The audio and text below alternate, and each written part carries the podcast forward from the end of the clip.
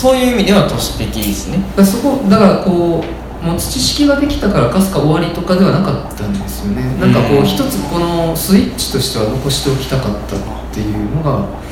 ほなんとなくあってだ本としてはこれからもこう文化映画的にそのスクリーンをやっていきたい、はいはい外からやってくる、うんあのやっていきたいけどまあ生き直すっていう個人のことで言うと、まあ、都会踏まえながらもまあそうですね田舎の方へ僕は行きたいでまあさっき聞いてたやっぱ庭的庭師的なうんまあ、僕は多分ね都市部でやっていくかなってなんとなく思ってるんですよねそのまあ、どっちが多分メンインなのかっていう話にもよると思うんですよ僕どっちとも欲しいし、はいはいはいあのうんどっちともあった方がいいと思っててまあ、僕もね感覚としてはそういう、まあ、田舎でねもちろんこういうことに関わってるんでまあ田んぼとか畑に興味がないわけじゃないんですけどまあ多分現実的におそらく都市部を選択するだろうなみたいなちょっと予感があってまあでもそれでも仕事がやっぱりこういう植物触ったり切ったりっていうはい仕事なんでまあ結構感覚の上ではその辺は賄えるんちゃうかなみたいな期待というか希望はありますよね終わりなんかこう来たから行くんかなの であ僕はいやまあ僕っていうかまあ、うんあのなんていうんですかね着地点全然決めてなくてそうですね、あなんか、のーもう今一回降りてきた感がありましたね降りてきた誰がえ何がなんかえイデアが話がいやいやあ話が話が一回着地しあたような気がしましたねあーまあそうそうそうあのーうんまあこれからの話したらなんとなくこうちょっとそんな生き直感じですすよね。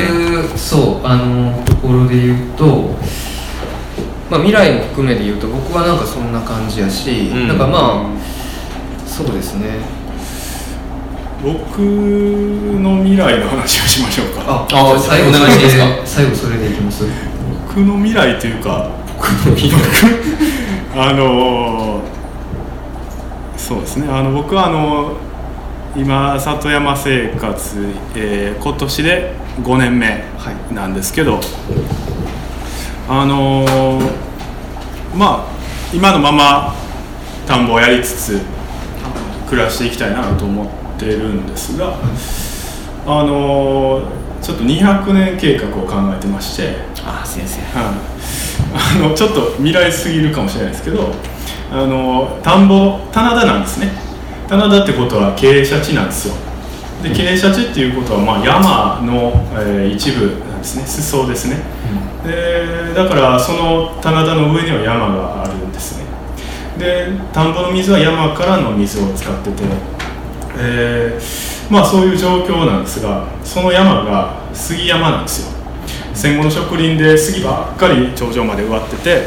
その水を下で使ってるのに山の手入れって今何もできてなくて間伐もされてないので山入っても真っ暗やし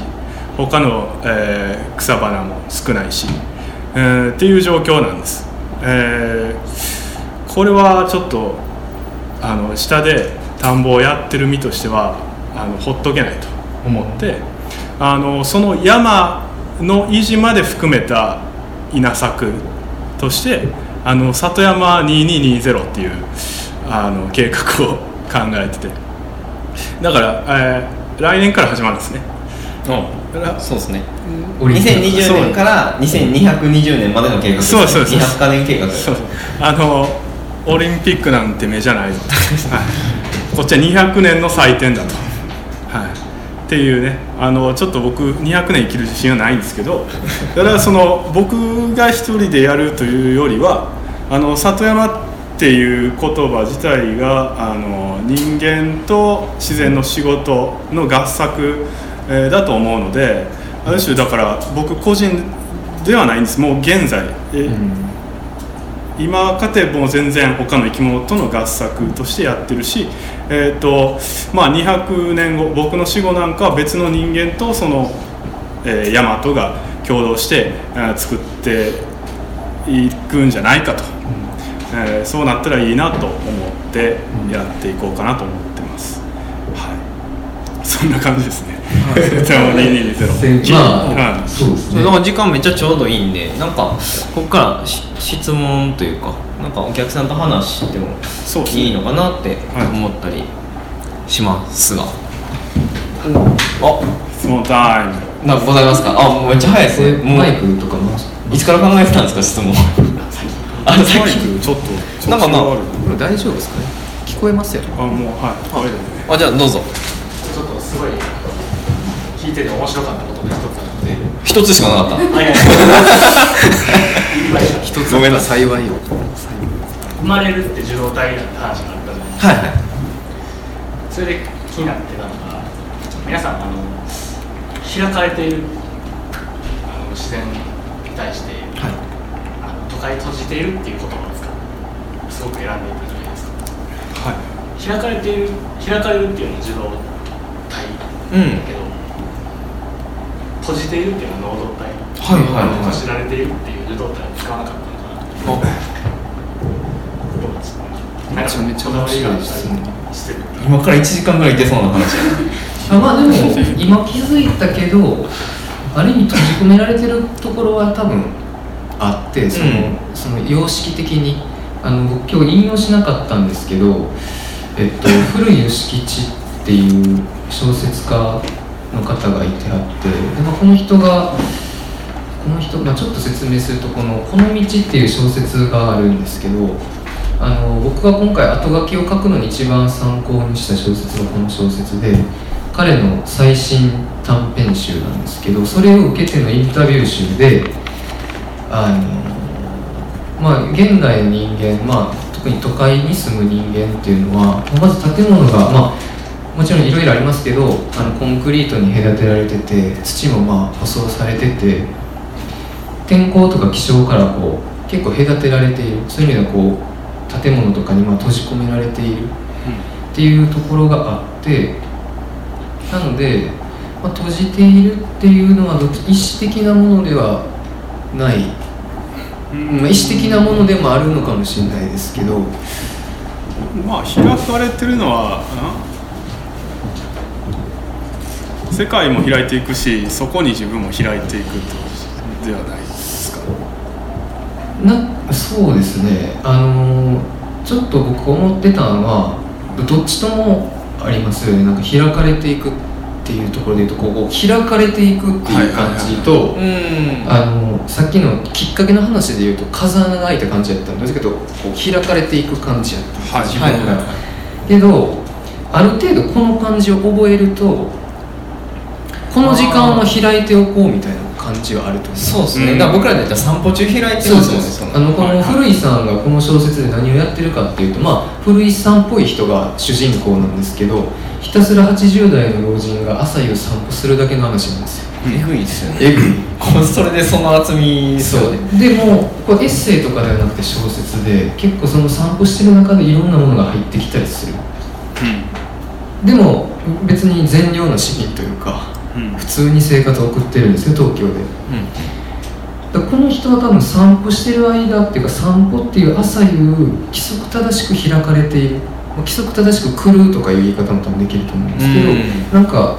すまあ、スイッチというかうんでこう開いたり閉じたりっていうのを割と自分でやってはるのかなっていうのはんまあ簡単な話で言うとカメラ持ったら開きませんああそうですねなんかそのやっぱり視点がその撮るモードになるとやっぱりその外の世界の捉え方ってまるっきり変わると思うんですよねまあ、どっかは多分閉じるんですけど、うん多分音にこうちょっと音が聞こえづらくなったりとかもまあ、ファインダーの外から閉じられるっていうことはありますうなんか多分こう自分の中でスイッチ入れたり閉じこう切ったりみたいなのがうんなんとなく、まあ、こんな話前してましたよね、んまあ、しかもその開く開かれるってその能動受動っていうよりは今流行りのあれじゃないですか中道 体あその話したかったあ中央大読んでないからな僕も読んでないですけどまあ、僕も読んでない んで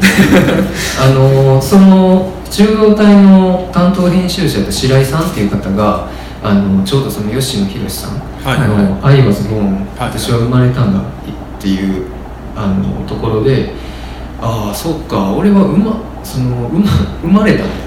うん受動体なんだと思ってたけどこの中動体音でそうでもなかったんだっていうことが分かったっていうツイートをしててめちゃめちゃ読みたいですよねいや俺もうめちゃめちゃ見たいと思うんです23年経つんですけど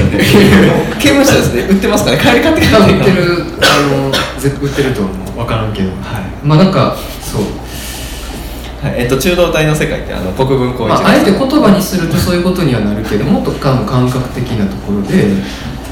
あでも面白いですねうん確かにあの意識してなかったですその閉じられてるって言葉を意識してなかったですねでも閉じ込められてるっていう感覚も、まあ、薄いじゃうん薄いんですよ、まあ、生まれた時から割とそういう環境であるしそうそうそうそうしかも幼少期からそのねあの、継ぎ目なく生きていく上で徐々にこう来るもんなんでで開くっていうのも最初はやっぱり身近なところにこう目を向けよう向けようとかじゃなくてじゃなくて入り込んできたんですよねそうですねで外からやっぱりそうでそこから割と身近な方に目がいくというか、うん、だからある種そういう大きな外からの体験があって開かれてから、まあ、自然とこうね、うん自動開閉するみたいな感じの感覚がありますねまあでも閉じられてるといえば僕ら生まれた時点でこの体に閉じ込められてるとも言えますよねなんか一今日ね全然一回も引用しなかったですけど あの川上美恵子さんの、ね、これちょっと今売り出し中やと思いますけど「夏物語」の中でも割とそういう描写がありました出ねてきますねその私っていう体の入れ物にそうもう私が入ってすごいこう冷めたというか、うん客観的なそれ実際でもあります僕はないっすどうああれ女性特有っていうかそういうあれなのかなと,、閉じ込められてるみたいなえっとこの体に自分というものこれが外枠入っってているうことでしょそうそう僕あんまこう外と中のその感覚の差ないんですよねまあ、魂が閉じ込められてるみたいな感じなのかなんかそういう書き方をねしてましたけどあ僕はありますあそうありますありましたねあの過去強烈にえ僕なんかミクシーの日記にすごい鬱な時にめそういうこと書いた覚えがありますねあそうですかうんそれはなんか言語的な表現っていうことではなくて実際に感覚としてあったんですよね、うんそのミクシー時代のこう表現者たる東千ヶ谷がそういうなってたのか、実際あったんですかね、なんかそうねあったと思いますよ、へえ全然なんか最後の最後でこれに触れちゃいましてなんかねあ の事前の触れ込みでは触れたぐらいの感じじゃないけど触れ込みでではなんかちょっとこれこの小説に関わる話もするかなっていう感じで一応みんな一通り買ってはいたんですけどちょっと僕半分ぐらいしか買ってはいてなくてまあ、僕ら前あの何でしたっけあの落合陽一さんのああデデジジタタルルネネイイチチャャーーっていう本でまあなんかもう体がいらなくなるというか体もみんな邪魔なんやろうなみたいな未来あこう VR とか、あはいはあの実感の話とかしてましたけどうーん体はあった方あった方がっていうか、うんい、僕も分かんないですよなんか薬師丸悦子が体邪魔やから早く分子になって移動したいとか言ってたんですけどもうその感覚は全然分からなく てあれはもう言いたいだけやろって感じ薬師丸さんちょっとおかしいんでね僕すごい好きなんですけど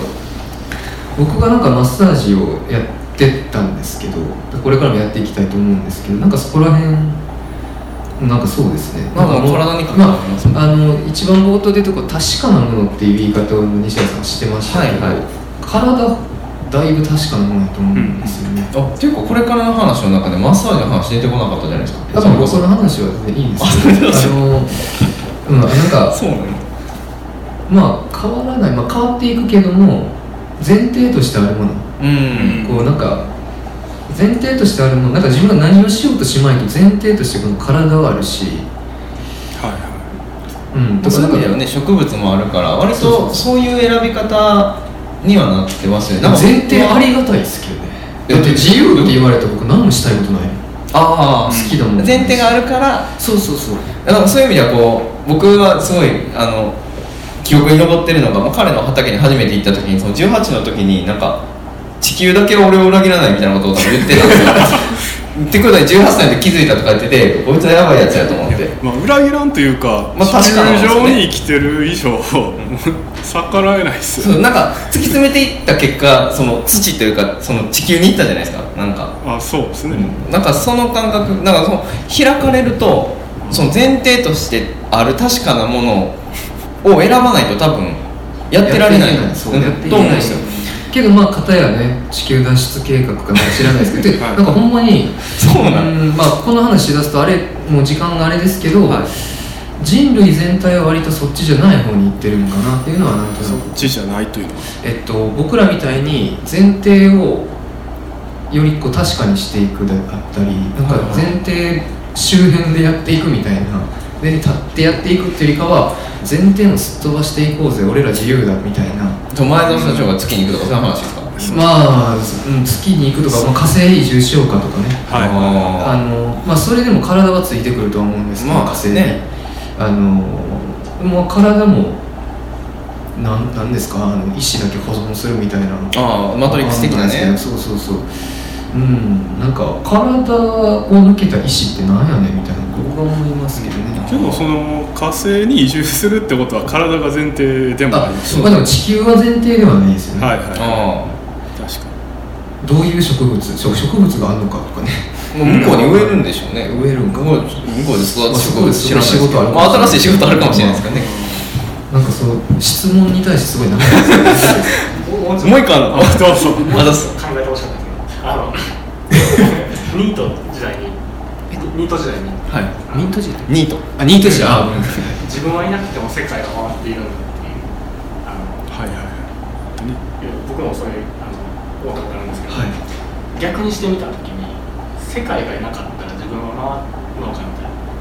じゃあ自分はいなくても世界は回っていくという逆は世界がなくても自分は回っていくって言った時にすごい違和感猛烈な違和感じゃないですか、はい世界がなかったらもちろん自分は回らないと思っ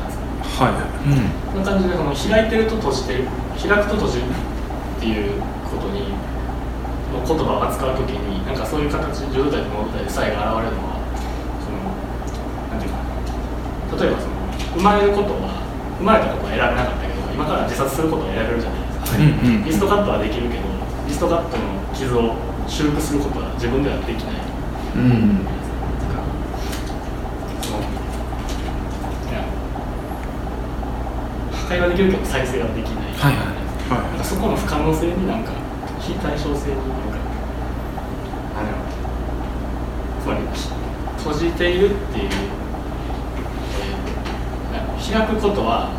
できるけど閉じることはできないみたいななんかそういううーん不可能性がなんかどっかにあるんじゃないかなあーあ、うんうんその可能性はあるでしょうねあの一回開かれたらその閉じてた時の感覚に戻れないっていうのはそういう不可逆性みたいなのはあると思います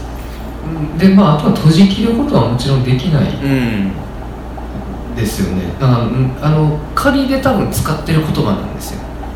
うんこの開く閉じるもうん一番通りがいいから使っているだけで完全にもう閉店ガラガラではないというか、うんまあめっちゃ隙間あるしうん閉じそうですねどういう質問でしたっけこれ質問でもないのかなんかそうですねなんか面白かったあありがとうございます。ありがとうございます。あのね、まあでもその不可能性っていうのは絶対あります。次回は4人で回っていきたいはい、そうですね。今大丈夫ですか時間いやなんかちょうどいいぐらいじゃないですかね。あ、まああと7分ぐらいあるんですけど、あと一応一つ二つぐらいね、なんかもしあればお伺いしたいなと思いますが、皆さんいかがでしょう。お、ありがとうございます。えっと東さんのあのツイートをいはい拝見していて、あありがとうごあのなざいますんか人間が対比になるみたいなはいはいこはとをおっしゃっていて、なんか面白いなと思って、なんか腐敗とかそういうのに関係するのかなとか思ったりしたんですけど、その辺ちょっといあのつーいでにあの宣伝も兼ねて、うん。あのですね、今度は8月の17日土曜日に人類対比化計画っていうトークイベントをあの小説家の吉村万一さんと大阪のブラックバードブックスさんで行います。あのーまあそれの名前を人類対比化計画にしたのはある意味あの言葉遊び的なところもあってあのまあ人間って腐ってるじゃないですか そのあのなんですかねまあ比喩ですけどこれはねあの精神的に腐ってるとかあのまあ政治家の汚職とかねあとはなんかこう利己的に行動してしまったりとかまあ、そういうことで腐ってるっていう表現がありますがあー腐ってるっていうことはこうダメなこととして言われる普通は、けれどもあのーまあ、野菜を育てるための堆肥なんかはあの腐らんとできないわけですよね、 だから、えー腐った結果他の生き物を含めるあの存在になれるよねっていうあのそういう意味であの人類対比化計画は言ってて、えーただそのうーんまあ僕らの体自体がいろんな生き物との共生体、えーなんですよね、うん、だから僕らはもうすでに腐っていってる途中とも言えるわけで、うん、んすでに対比であるとは言えるんですか、そこがねちょっと、うんわかんないですけどまあ、対比化っていうかまあその過渡期なんですよね今そうただその振る舞いとしてあの対比っていうのが他の生き物を育む存在他の生き物に育まれ他の生き物を育むものだとするなら、えー、と人間生きながらにして例えば農耕をすることによってあのある種対比的に振る舞うことができるみたいな感じうんまあもう言葉遊びです、はい うんまあ、そういう感じですかねそのなんでこの吉村さんとの、えー対談の名前にしたかというと吉村さんの小説読まれたことがあるある人は分かると思いますけどほんまに徹底的に人間をどつき回してるんですねその夢も希望もないんです、ハッピーエンドのあの小説なんか一つもないんじゃないかなってぐらいあのなんか、多分、えー最初に関わった、えー小説が宇宙人謎の宇宙人がもう空を真っ黒に、えー埋めるほどのおびただしい数を降りてきてただただ人間はなすすべなくぐちゃぐちゃに殺されるただそれだけの 小説であってたり それで書けんねんからすごいよねそんなんばっかり書いてはる人なんですね。ああだからその、えーだからどついてって切り刻んでぐちゃぐちゃにした方が腐りやすいんですよね。 あのあのやっぱりあのエロいというかエロスというか、まあはいはい、そういうのも含まれてますよねやっぱりその他のもんにいろんなものに侵食されていってるこの状況がもうエロいわけで、うんで,、うん、でしさらにこうなんかそその自分が腐りつつ他のせい他のもんの生存にも関わっていってしまうこのもうなんかぐちゃぐちゃ感がねうんで僕がす僕は好きですねはいそんな感じです8月17日大阪に来てください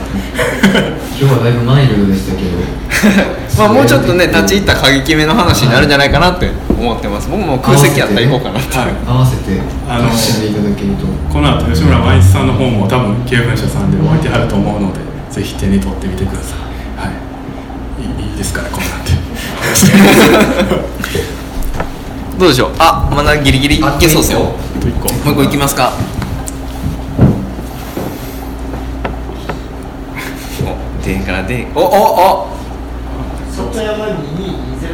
0動機は聞けたような気がするけど具体的に何をどうしていくのはいはいえっとまあ単純にですね杉山の杉を切っていきますだっけあのーそれあのだけって言いますけど山全部杉なんですよむちゃくそ大変ですよあの着るだけで多分僕は100年かかるんじゃないかなって思ってるぐらいで、えーでさらにあのそれを雑木山に戻していきたいのでまあほっといても雑木山に戻るでしょうがどんぐりをばらまいてもいいですよねなんか林ってあのある程度っていうかかなり成熟した状態になるとブナになるらしいですねブナ系、はいはいはいだからやっぱりどんぐりどんぐりどんぐり祭りしましょう、どんぐり祭りしたいですねはい、拾ってきて食べる花咲かじいさんみたいなああ巻き倒すみたいなあ巻く山にねすだじとかやったら生で食えるんでねああそうですね、はまあとにかくだから杉をぶっ殺していきたいっていうい今日なんかかすかのあれで来てもらってますからだいぶマイルドですけどあの一応過激な体でやってるんでそういう芸風ですからっちオブラートみたいなそうそうそう僕らはブラートですからはいそんな感じですねえあもうないですかあ最後じゃあ最後はい僕はあのさっきトークイベントを言いましたけどトークイベントの、えー吉村さんとのトークイベントが17日その前に、えー、と今の予定では11日日曜日に棚田前段流しそうめんっていうのをやります今年で第4回目ですあのまあもうその名前の通りですこの中にもね紹介されてます、僕の棚田で、えーまあ、20段ぐらいあるんですがそこに竹を渡して 100m ぐらいですかね100 100超えてんじゃないですか 120m ぐらいの、まあ、流しそうめんをやりますまたあの前日から準備をしないと、はいとてもできないので山入って竹切るところからですからそうですねで皆きされんば来前るって日から来てください今年あの和太鼓と焚き火は追加されるんですかそれはね僕のあのあれですパトロン次第ですあはいまあ、それは置いといてですね、えーただですね、あの台風があ発生しております8号ではなく9号です、 9号ねその次に来るそれがもしかしたら直撃かもしれないないし、まあ、影響があって雨が降るかもしれなくてなので今のところ準備が10、えー本番が11なんですが1日ずらすかもしれないな10111012が予備日ですね一応は101112一応1112かもしれないっていことはいそうだからその10、11、12、3日間開けといてもらったらどっかでやるよみたいな、はい俺台風の中で流しそうめんやるのもいいなってちょっと思いましたけどねあーなんか確かにすごいこうもうねこ壊されたりしそてう台風と相談しながら作るみたいなそれもいいですよそれもちょっと一部ではやりたいでまあす、人は来ないやろうけど、うんまあはいもう僕は行きますよはいってはい、はまあそんなのもやるのでは毎年のお祭りの、い、はい、毎年のね、どんどん大きくしていきたいなと思うので、いよろしくお願いします、はい、そんなとこですかね他宣伝等僕らはないしねやっと終わった夢にはいツア10ー箇所終了おめでとうございますありがとうございますありがとうございました来て本だいて当に良かったです10か所目ここでね楽しかったですはいめっちゃ楽しかったですあ一回じゃあこれではいおしめにしましょうかね9時まで大丈夫なんですはいよね、あ大丈の夫残ってねそちょっとおはい話いただいててもあの片付けとか始まりますけど店内見ていただいても結構でしたお店9時までなんであとなんか本を今日買っていただいた方はちょっとねあれ持ってきてるんですよあ袋あるうんあのちょっと特別な包みにお入れいたしますのではいあの受付の方でで用ですはいはいお包みいたしすますはいってことでははいいはいよろしくお願いしますいや今日はありがとうございましたありがとうございました